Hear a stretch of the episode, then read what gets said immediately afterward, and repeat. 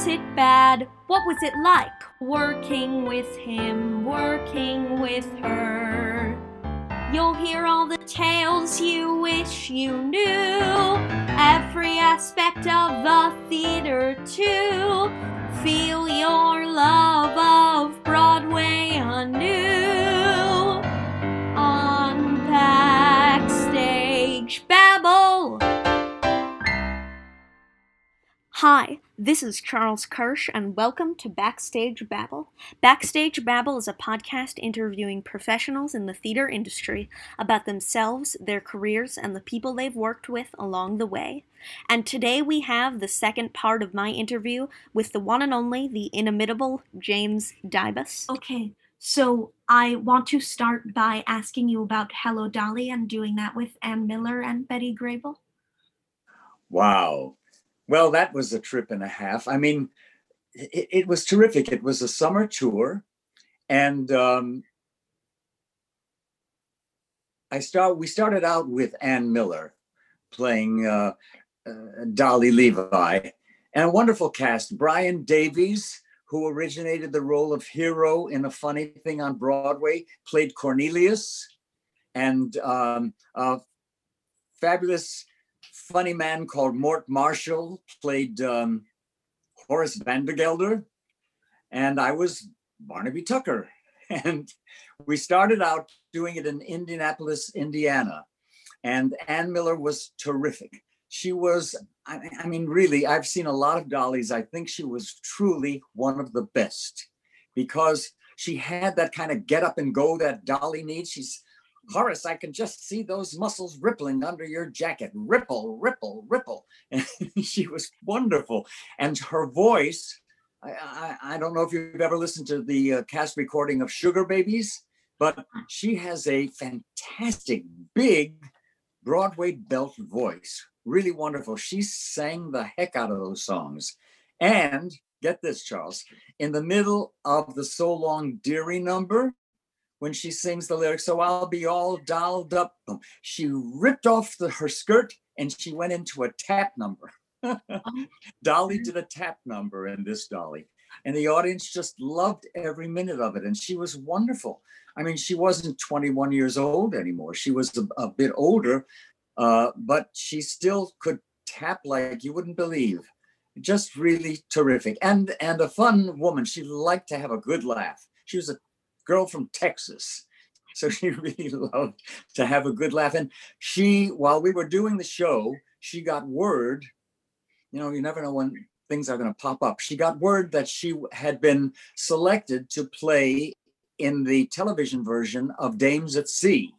Oh. So she had to leave. And the, um, uh, the director brought in Betty Grable, who had done the show before on Broadway. And Betty brought a whole different kind of thing to it. When she said, Wow, wow, wow, fellas, look at the old girl now, fellas. Betty would lift her skirts up and show us her beautiful Betty Grable legs that were insured for a million dollars. And I remember when she was coming into the show, we had to, we were doing the show at night with Ann Miller and rehearsing during the day with Betty Grable. And at one point, we were rehearsing in a like a banquet room of the uh, hotel that we were staying in, and it was about noon. We were working on some uh, one of the numbers, and the door to the banquet room opens, and Ann Miller pops her head in, and it's I'm reminding it's noon. She's all dolled up she has blue, blue, blue eyeshadow, and her hair is all slicked to one side. And she, she pops her head in the door and she says, Hi, Boo, to Betty. Hi, Boo, look at us. We're the Dolly Sisters, which was one, one of Betty Grable's big films. And they were both wearing polka dots. Uh, Ann Miller had this big full dress on with a kind of a halter top. And uh, she says, Well, she's, I have to go now. I have a lunch date see, great seeing you, boo. And she left, and Betty Grable looked at me and she said, Who was that? And what Halloween party is she going to? because she was so made up and so whatever. But that was Betty's sense of humor. She wasn't, she was a lovely woman and a very generous and kind and fun. She loved a good laugh. She loved uh, a good time, Betty Grable. She was one of the, you know, she was like one of the guys. And uh, I enjoyed so much working for her. And what a thrill, those movie stars that I saw when I was a kid going to the movies, wanting to be in show business. And now I'm working opposite them. I mean, it was Ginger Rogers, Betty Grable, Ann Miller, Dan Dailey, Gene Kelly, all of these people that I had seen in the movies when I was a little boy, I was working with now. It's wow. I just feel so lucky to have had the opportunities that I've had. Yeah. So that's kind of my Hello Dolly Betty Grable story. We toured with Betty for a couple of other places. And oh, here's another Betty Grable story. We were in Atlanta at the Fox Theater and she was supposed to do what she thought was a TV commercial, but what they really wanted her to do was to ride in a convertible and, and wave to people around the streets of Atlanta to bring them in to see Hello Dolly. And she heard about that. She said, I'm not riding around like some beauty queen. She said, I here I am all dolled up with nothing to do. So I said, well, how would you like to go to the Fox Theater? It's very historic here. And uh, uh, maybe we can go and see a movie this afternoon. She said, What's playing? And it was the film um, called Ben about the, the rats. Oh. she said, I don't know. I, I don't think I can do that. She said, Oh, well, I'll go. But when the rats come on, I'm going out into the lobby for popcorn. so when the rats came on, she did. She got up out of her seat. She walked into the lobby and got a big container of popcorn. And I thought to myself, I wonder if anybody here in Atlanta knows that it's Betty Grable in the lobby of this theater munching on popcorn. Anyhow, fun stories with wonderful, fun people. So that was it. We toured to a couple of other different cities, but and had a great time. And she got wonderful reviews. The audiences loved her, and she was just so charming and just being Betty Grable. I do want to ask you about Gene Kelly, of whom you were mentioning that you. Oh, wonderful. Gene Kelly, I was set up for an audition to audition for the movie of Hello Dolly. And Gene Kelly directed it, as you know. And so I met with him the first time at Carnegie Hall in the small little Carnegie Theater on the second floor. And I, will never forget this.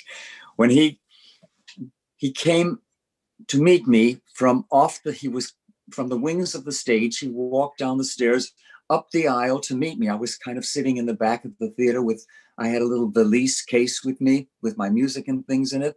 And he came to meet me and I got out of my seat and tripped over my case and fell on the floor. So I was looking up at him saying, Oh, hello, Mr. Kelly. So good to meet you. Graceful me, right? so, mm. anyhow, he put me through my paces and had me do a few dance steps and things like that. And he said, Well, I want you to come back and meet with Roger Edens, who will uh, accompany you. And I'd like to hear you sing a couple of songs. So I did that. That was the second audition.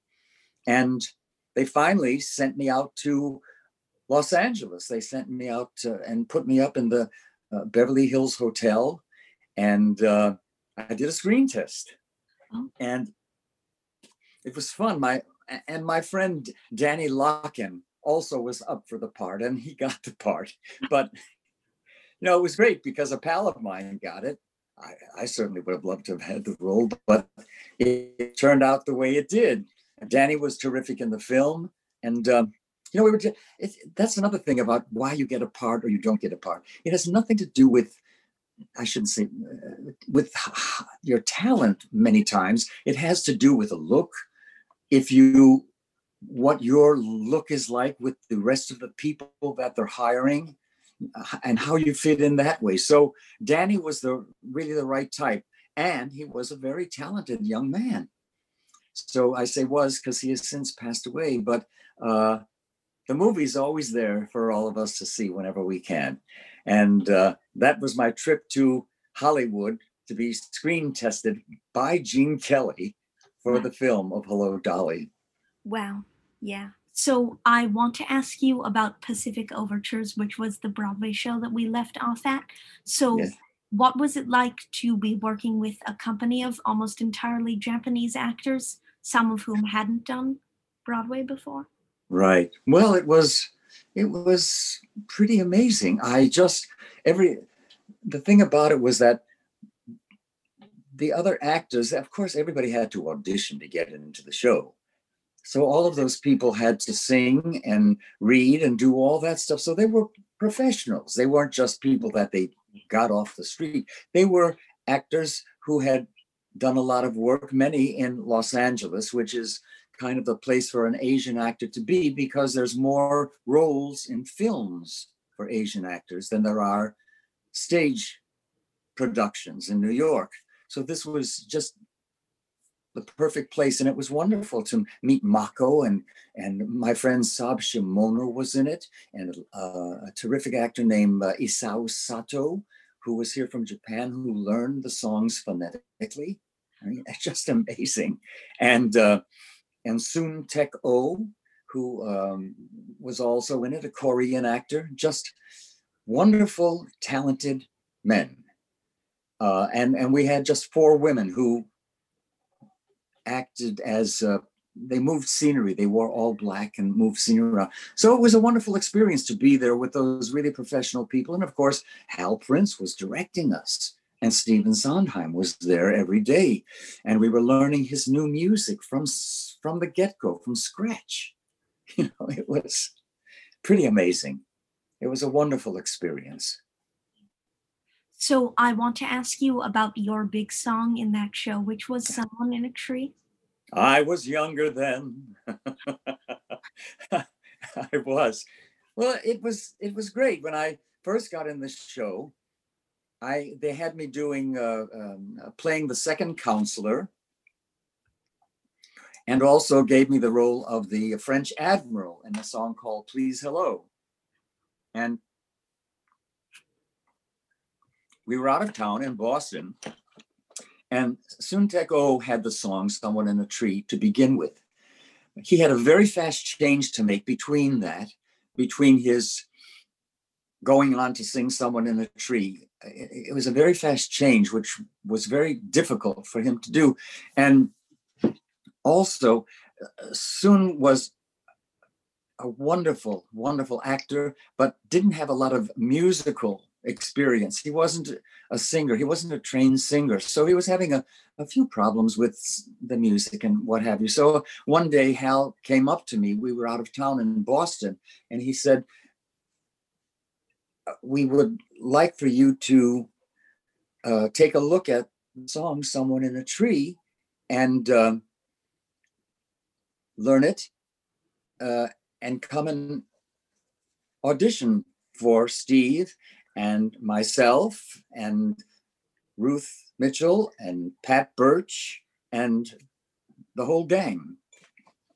So I had the music for about mm, three or four days, and I had our our our pianist in the show, conductor, record it. I had a tape recorder with me, had it recorded so I could just keep learning and learning and learning and learning. It's a very, it sounds like it's a very simple kind of song, but it's very complicated. There are different key and time changes within the song, and it's about seven minutes long. And it's done with three other people, where we come in and come in and overlap each other and go out. So anyhow, I I learned the song and uh, I went up to Steve Sondheim's suite because that's where I was going to audition for the people. And I go into the into his suite and he's on the telephone with somebody. And it was like, and all of those Broadway sh- movies that we saw, I mean, movies about putting on a show. The piano had all kind of cups of coffee on, uh, on top and ashtrays full of cigarettes on top because it's smoke and music and what have you. And he was, he says, I'll be with you in a minute. Just have a seat. Ruth and Hal and Pat and uh, Hugh Wheeler, they're going to come in a minute. So I waited. I was nervous as all get out, let me tell you. There I was, going to sing for all these people who were sitting just a couple of feet away from me. And I sang the song, and Hal said, Thank you. That's what we wanted to hear. Didn't say if I had the song. I mean, if they wanted me to do it, didn't want me to do it. And on my way to the theater, because it was before a matinee that I went to do this audition for them, a couple of the cast members, I passed them on the street and they said, We hear you're going to be doing someone in a tree. I said, What? How did you hear? How did you hear this?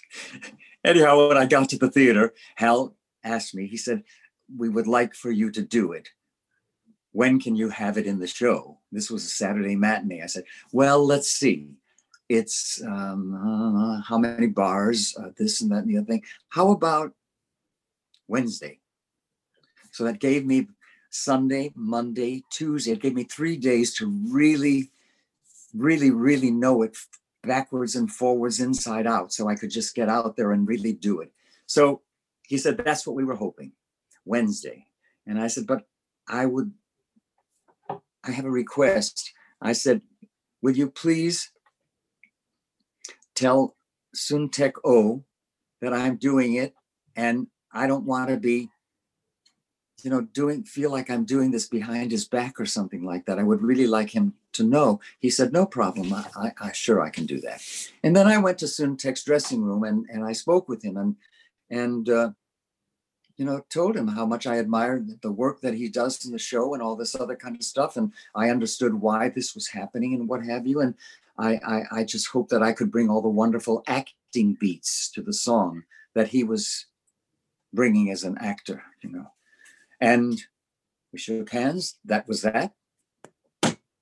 I was someone in a tree. and it's, uh, I just feel so honored, Charles, and it's such a privilege to be singing Steve Sondheim's uh, music and the lyrics and to have created that song. You know, it's just uh, a, a, big privilege and such a pleasure, of course. So that's my someone in a tree story. There was a, a gentleman by the name of um, Stephen Katsakos who wrote uh, for a now defunct magazine called, it was first called um, uh,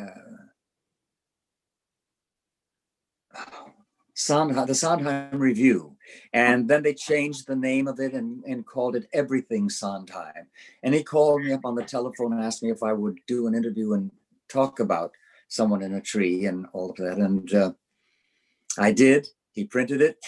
there it is. And I'll never forget uh, in the the recording session of it at RCA Records, Thomas Shepard, fantastic just such a brilliant producer.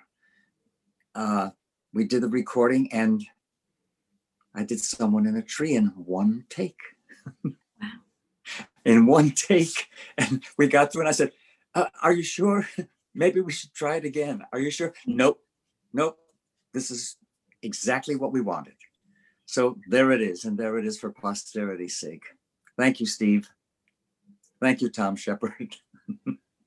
Yeah. So so yep. I I want to ask you about Pacific Overtures, how audience resp- and critics alike responded to it on tour and on Broadway because you also did it on tour. Yes, we took it to we uh, well on tour. We took it to Los Angeles and to San Francisco, to two cities after we closed the show, and did it there.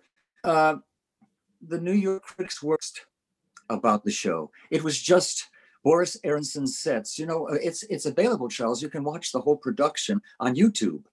It's oh. there. We we filmed it for a Japanese company to be shown in Japan. Uh, so it is there to be seen in its entirety on YouTube. But it, it certainly doesn't capture, you know, the difference between watching it on a screen, a little screen, than being there in person to see Boris Aronson's extraordinary scenic design, what he did. Um, um, and the day after the reviews came out, Hal brought us all into the theater. We had a little powwow. And he said, I'll tell you something. The next best thing to having out and out raves are these mixed reviews because people will want to find out for themselves. They'll say, well, some say it's good, some say it's bad, blah, blah, blah. People will want to find out for themselves. And the word of mouth around town was good as well. So, you know, audiences came and and, and enjoyed the show. I it, I think it was it was very sophisticated in what it was trying to do. And people didn't really they weren't sure just because in front of the theater, oh, in front of the theater on the doors, big glass doors to go into the Winter Garden Theater, they took photographs of six of us and blew them up to life size and pasted them on the doors. And so I think people weren't sure when they passed the theater, like, you know, people who come from out of town to see shows, they weren't sure what it was. They saw all this Japanese the photographs and what they they weren't sure what they were seeing so mm. it we had a little bit of a tough time and it didn't run as long as we all hoped that it would however it gets done every now and then yeah so I want to ask you a little bit more about your training, which I know we talked about in our first interview. And mm-hmm. specifically, mm-hmm. I want to ask you about two teachers that you worked with I imagine at different points in your career, which is Uta Hagen and mm. Luigi. Mm-hmm. Mm-hmm. Well, Uta Hagen, I mean, Miss Hagen, what can I say? She wrote a wonderful book called Respect for Acting. I think it was around 1973. And I got the book, of course, because her exercises are in it and and her technique her teaching technique is explained in the book and i asked her if she would please sign it for me it is now one of my treasured treasured objects she wrote for jim with admiration and real love. I mean what more can you ask for? But she was an, an amazing an amazing teacher because she we had wonderful exercises that kept you in the moment. Uh, um, one was waiting for someone or waiting for a bus or a train or waiting for someone to show up to meet you so without any props without any anything you just had to stand there and wait oh. i mean it sounds easy but it really keeps you in the moment so that you don't have anything planned because you don't know what's going to happen. So that's one of the exercises, waiting for someone. And another exercise I remember was finding a lost object, like your keys. Has it ever happened to you, Charles, where you forget where you put your keys? Well, it was, I think it was probably keys that was my lost object. However, as the actor, we know where we put the lost object. But the idea of the exercise, of course, is not to anticipate what might happen and to stay in the moment and to really look for it. What what what what do you do when you look for a lost object? How do you go about that? So uh, that's what her her whole technique was staying in the moment staying in the moment and being specific like my first teacher mary tarsite taught us about the specifics of a role. And and also that acting is really reacting.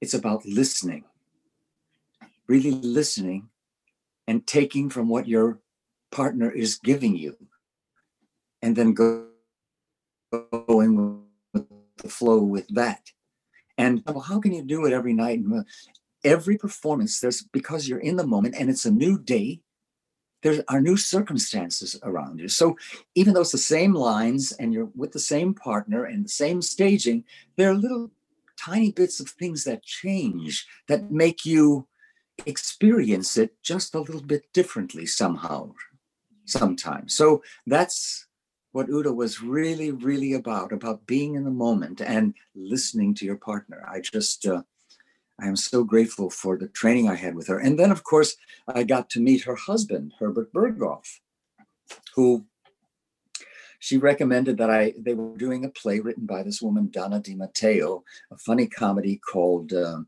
uh, um, uh, The Paradise Kid, and uh, Herbert was going to direct it. Well, I'd like to I'd like to tease him every now and then, and I would call him. I was the only person who called him Herb, and I remember before um, going into rehearsals for The Paradise Kid, I saw a play done, and this was going to be done at the theater that they have connected to the studio there called the HB Playwrights Foundation Theater. It seats about 100 people, and it's free for the public. You just have to make a reservation. And they put do new plays and wonderful things. So I had seen uh, the, before our play, I saw Prometheus Bound, and in the play were Uta Hagen and Fritz Weaver and my friend Jill O'Hara, wonderful actors. And I went to see it, and I remember the stage was very kind of dark. So I remember that I kind of had to squint a bit to see who was on stage, and there were these wonderful actors there. So I said to Herbert one day, and uh, as we started rehearsals, I said, you know, in this scene here, and the play took place in the Bronx, and it was about this kid who wanted to be a cowboy. He was just out of high school and he wanted to be a cowboy. And he wanted for his birthday, what he wanted was a saddle. That was the, he wanted a saddle in his Bronx apartment. So, anyhow, I said, you know, I know it's supposed to be evening in the Bronx, Herbert. I said, but, Herb, but they won't be able to see us. Can, can we put the lights up two more numbers and uh, blah, blah, blah. So he said, What do you want, Jim? Comedy lighting? Miriam Hopkins used to bring her own gels and she was a rotten actress. so, so, so the next day, I remember coming to rehearsal. He was sitting in a chair. And, you know, he had a bald head. And I walked around the back of the chair. He didn't see that I was coming. And I would kiss him on the top of his head and he would jump a bit. And I had I found a gel, uh, uh, you know, kind of a pink colored gel, and I said, Herb, I talked to Miriam Hopkins, who was long dead. I talked to Miriam Hopkins, long distance. I said, she told me to use this gel and to put it up three numbers. And he said, Jim, you will be the death of me yet. And I said, nothing can kill you, Herb a mild stroke at most. oh, I, oh, oh, oh, and he'd grumble and do all this stuff. But he and we enjoyed working with each other. So we got the play on and it was great fun. Uh, Lindsay Ann Krause, Lindsay Krause played my girlfriend Cookie. My friend Rosemary DeAngelis played my mother. Jess Osuna played my father. It, it, it was a wonderful experience. And then Herbert asked me to do a couple of other plays at the playwrights uh, unit there. Uh, we did an evening of Thomas Wolfe, and then I did a one actor called The Drunken Sisters that was uh, written by Thornton Wilder. I played the role of Apollo. And uh, Herbert said, You are so athletic, Jim. You are perfect for this part. Perfect. So we got that on, and it was my pleasure to be working with both H and B. So I want to take a quick detour from your stage career to mm-hmm. ask about some of the movies and TV that you did, which you've also mm-hmm. a lot of. So what about movie acting is different from stage acting for you about the processing? Well, it's more, um, you know, the camera is right there in front of you, so you don't, you don't have to, you know, heard the microphone's right up there. So, uh, film acting is like you're talking to your best friend in the tone of voice that you do. And it's, you hardly have to do anything. The slightest move of your eyes tell it all. You just have to trust that if you're thinking it and you're really in the moment and you're really thinking it in your mind, it's going to show. You don't have to, quote unquote, act. You don't have to uh, be as big as you are on the stage. Um, and I've had a, a, couple of wonderful things. I, I did a Miami Vice uh, a, a, couple of them, as a matter of fact, playing a, a, the head of the Department of Internal Affairs, um, and with um, uh, uh, Don Johnson as Crockett, you know. And I remember a couple of the lines. I had some wonderful, wonderful lines. One that I re- and you know, there's certain things again that just kind of stick in your head and they're they're there forever. I remember one line that I said to him, "You're just a 30. Um, after all the clothes, cars, and boats are washed away, you're still a 32.5 a year flatfoot, just like the rest of us. And if I see you do anything dirty, I'm going to hold your head under water until you float." That was one of them. And the other line I said was, Open your palms, Crockett. I'm nailing you to a cross.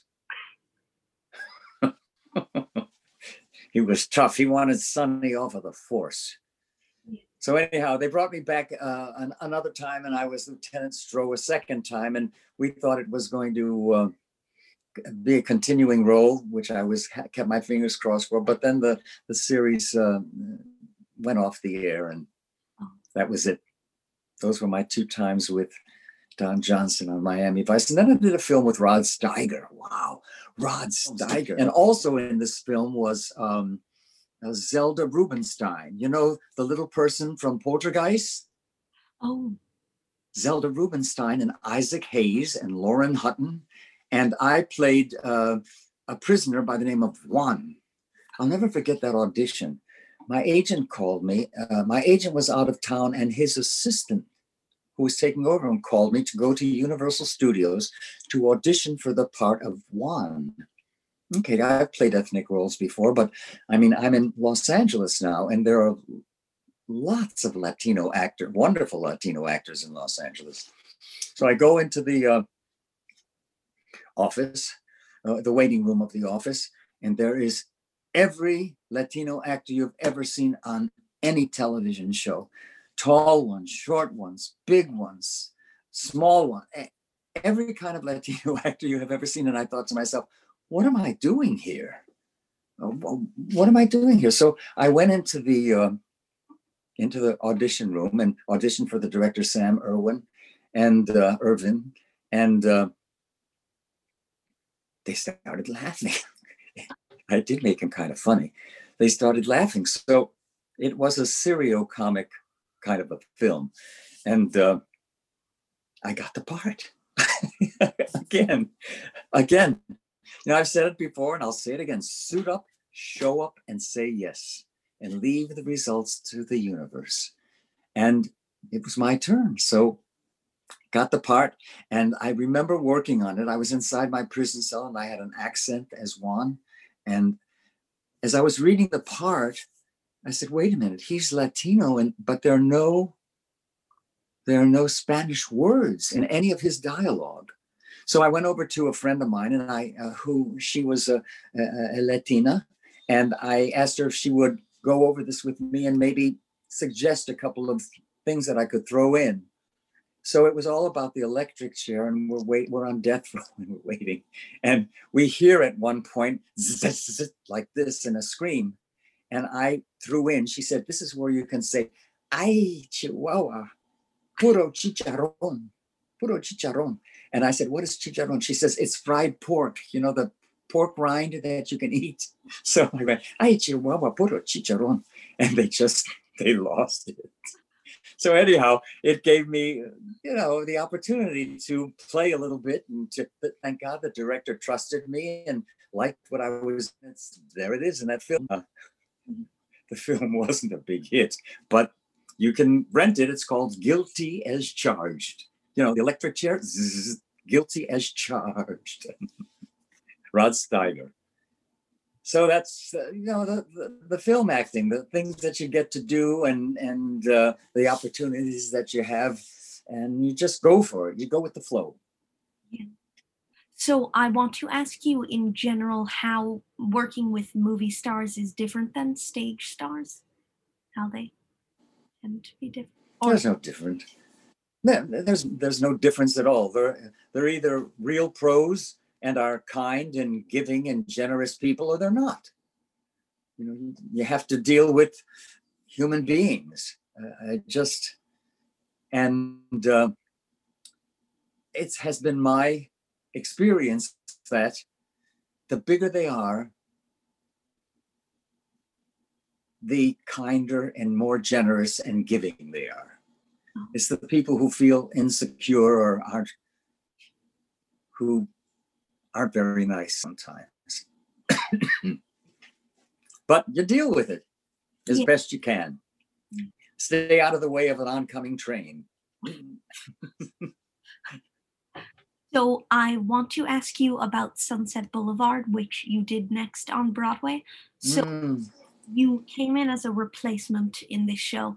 Since you hadn't done that a lot before, what was the experience of doing that like? It was great because I came in to take over for my friend Harvey Evans and uh, uh, playing Jonesy and a couple of other parts in it. And my big takeaway from being in Sunset Boulevard is Elaine Paige.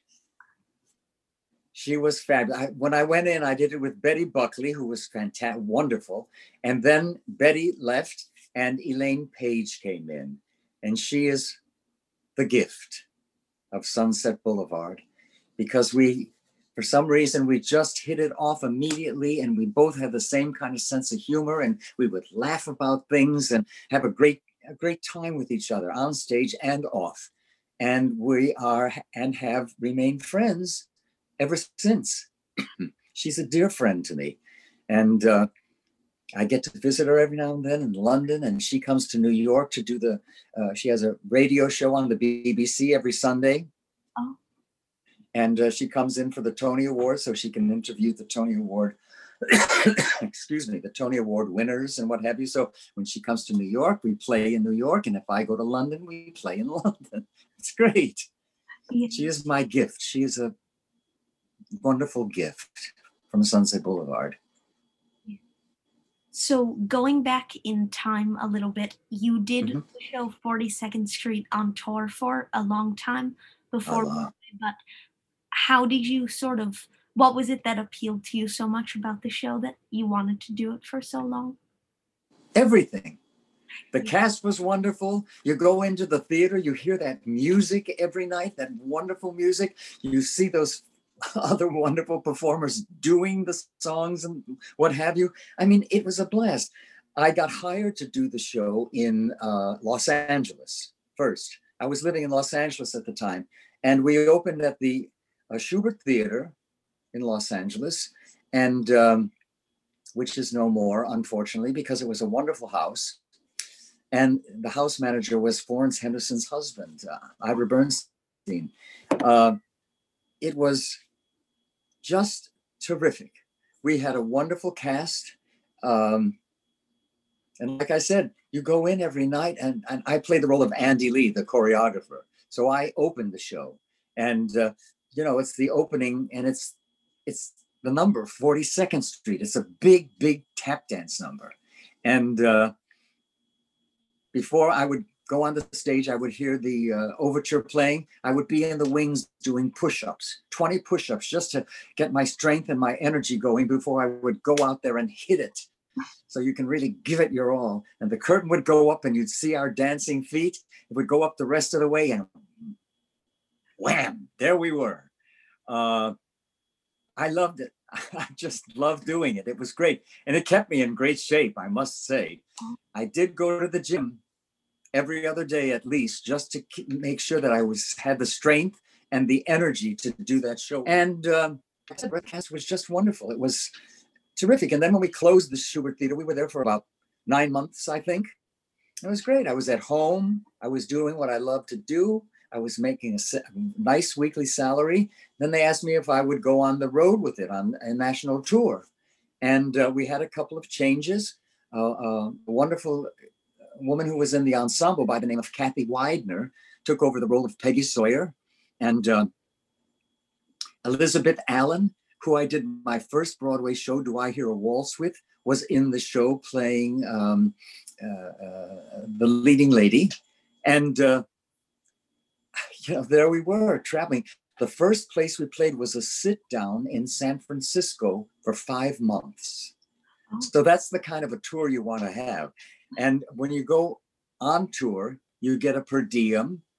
You go and stay in wonderful hotels around the country, mostly wonderful hotels around the country.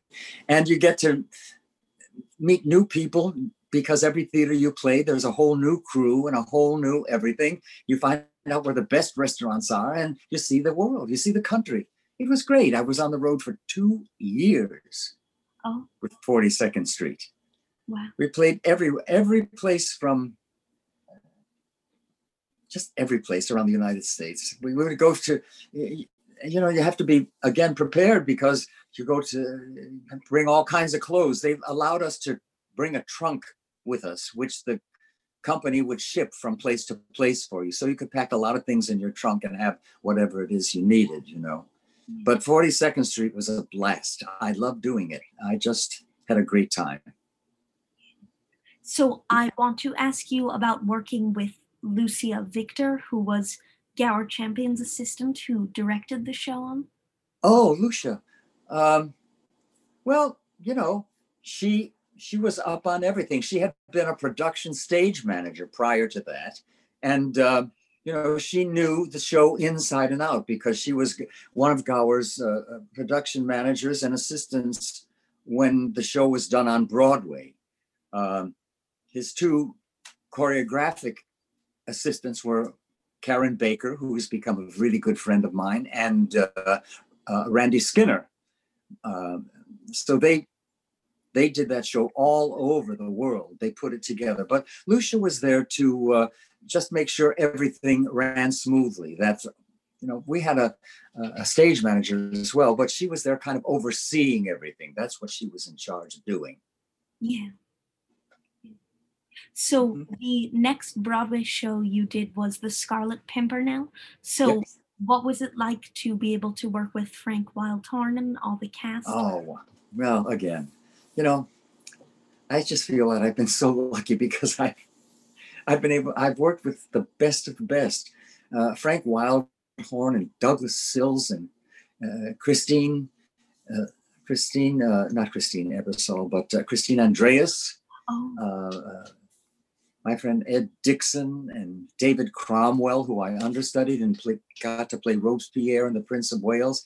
It was it was amazing. I remember while we were doing the show, uh, Frank's uh, Wildhorn had three shows running on Broadway. That hadn't happened to anybody for a long, long time. The Civil War, Jekyll and Hyde, and the Scarlet Pimpernel.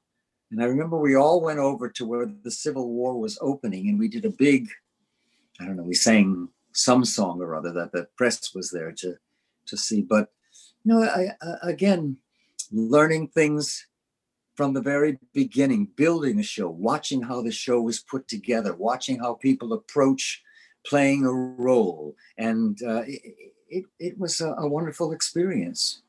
Yeah. You know? um, Peter Hunt was the director.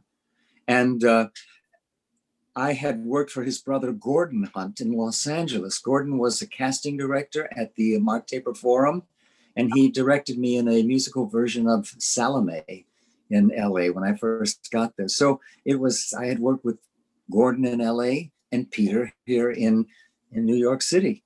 And again, you know, I was cast in that show. I went an agent did not send me up. I decided one day I hadn't seen the casting director Barry Moss for quite a while and I said I'm going to go and up to the office and knock on the door and see if I can just say hello. Well, he knew me from before, so it was like he was going to say, get, get out of here. I walked in and said, Hi, Barry. I just wanted to say hello and let you know that I'm alive and well, what have you. I didn't even know about Scarlet Pimpernel. And he said, Have you been submitted for Pimpernel? I said, No, I haven't. Uh, he said, Well, you should be. I said, Okay. So he submitted me. I went and did my thing. Now, I think I told you that story in our the first part of our interview where I had got the role in Victor Victoria and in Scarlet Pimpernel the same day, and I had to make a choice. But anyhow, I did make the choice, and I'm glad I made the choice because I had a nice, long year and a half run with the Scarlet Pimpernel on Broadway. And, you know, the thing that I didn't think about as I was starting out in the business is that every time you do an equity show, you are earning points for your pension. I didn't think about pension. I was a young man. Who thinks about your pension?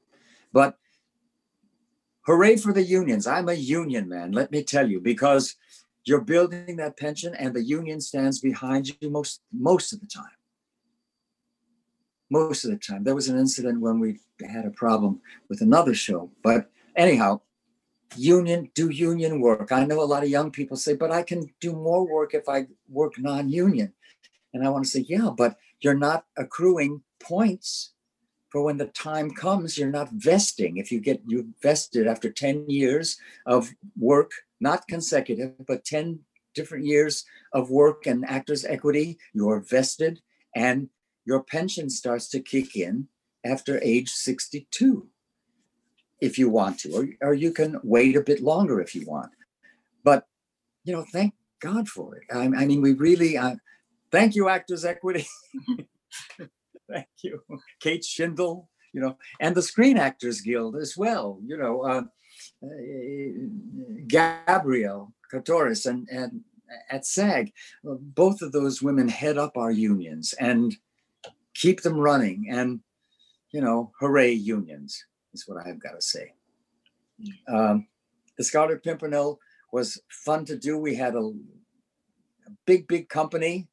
We had a lot of laughs, and and uh, I I was played Jessup the butler, and then I I was the executioner at the guillotine, where I had to let the guillotine go, and it would come down and open what was like a wooden painted watermelon. And what you would see is the inside of the watermelon they'd hold it up. I can't tell you how many times. My biggest fear in that show is that the damned guillotine would not work which it didn't do sometimes. And it it was like whoa.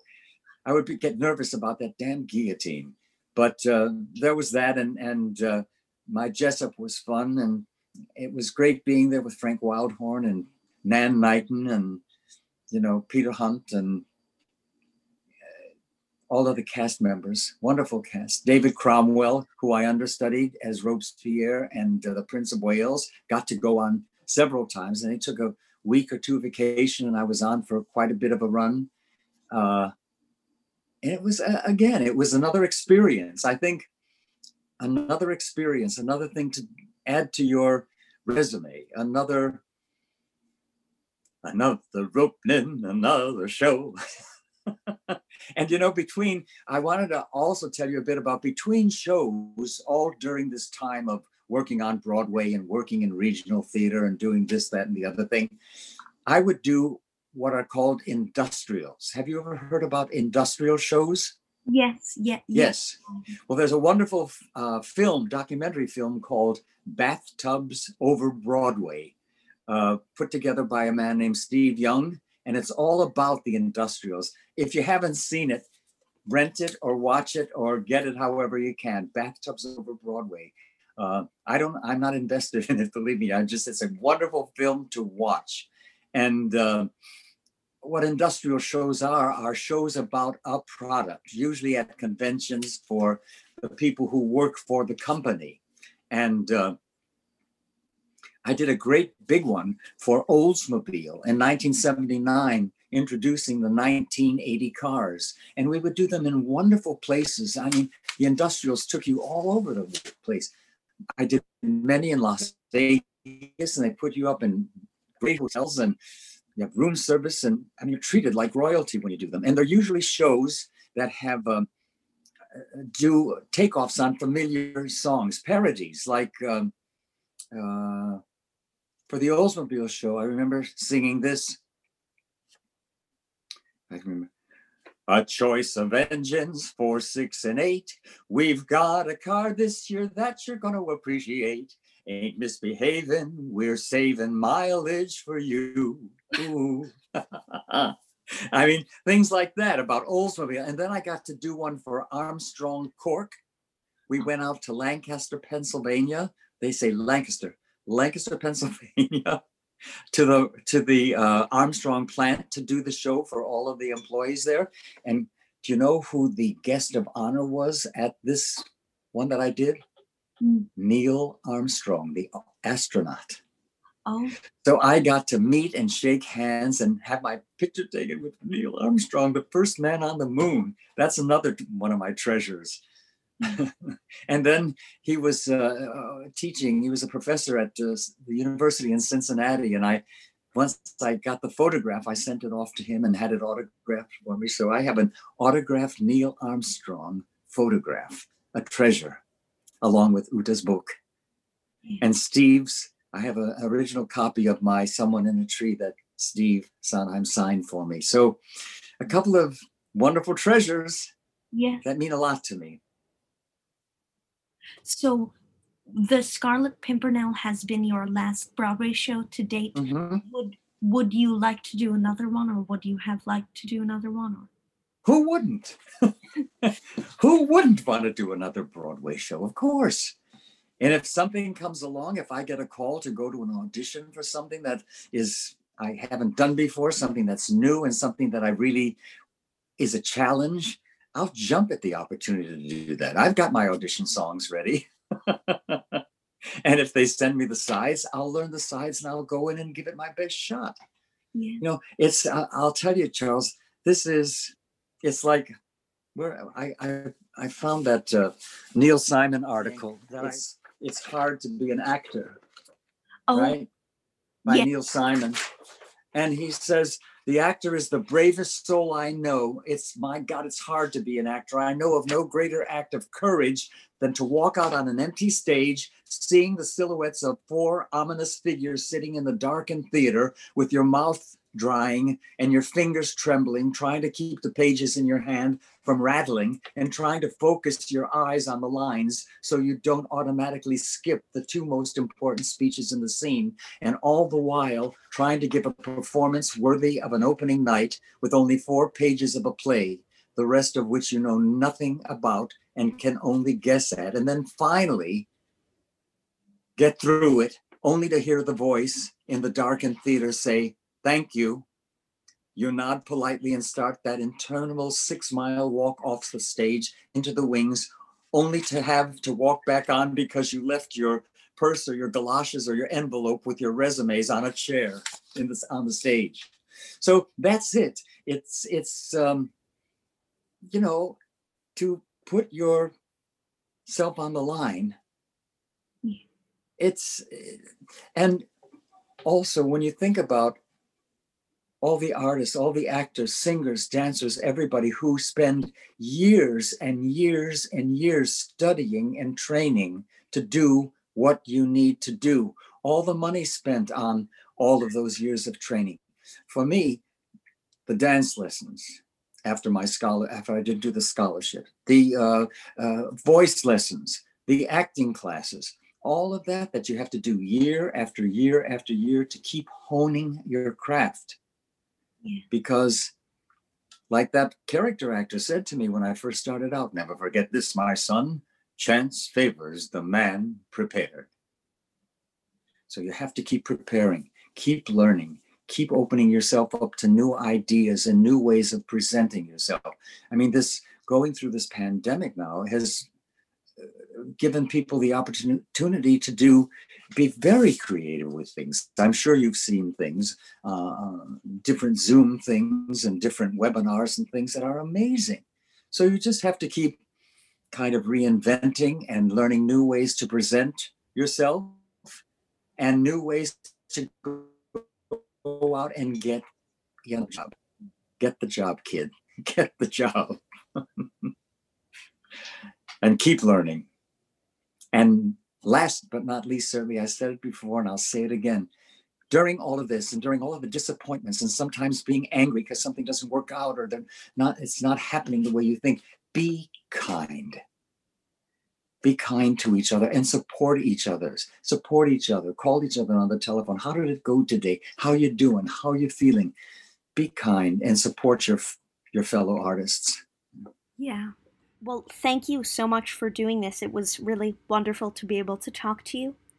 And thanks so much to every listener for tuning in, and remember to come back next time for Backstage Babble's 50th episode, which we will celebrate with an extended interview with a true Broadway legend, and come back next time to find out who that is. Until then,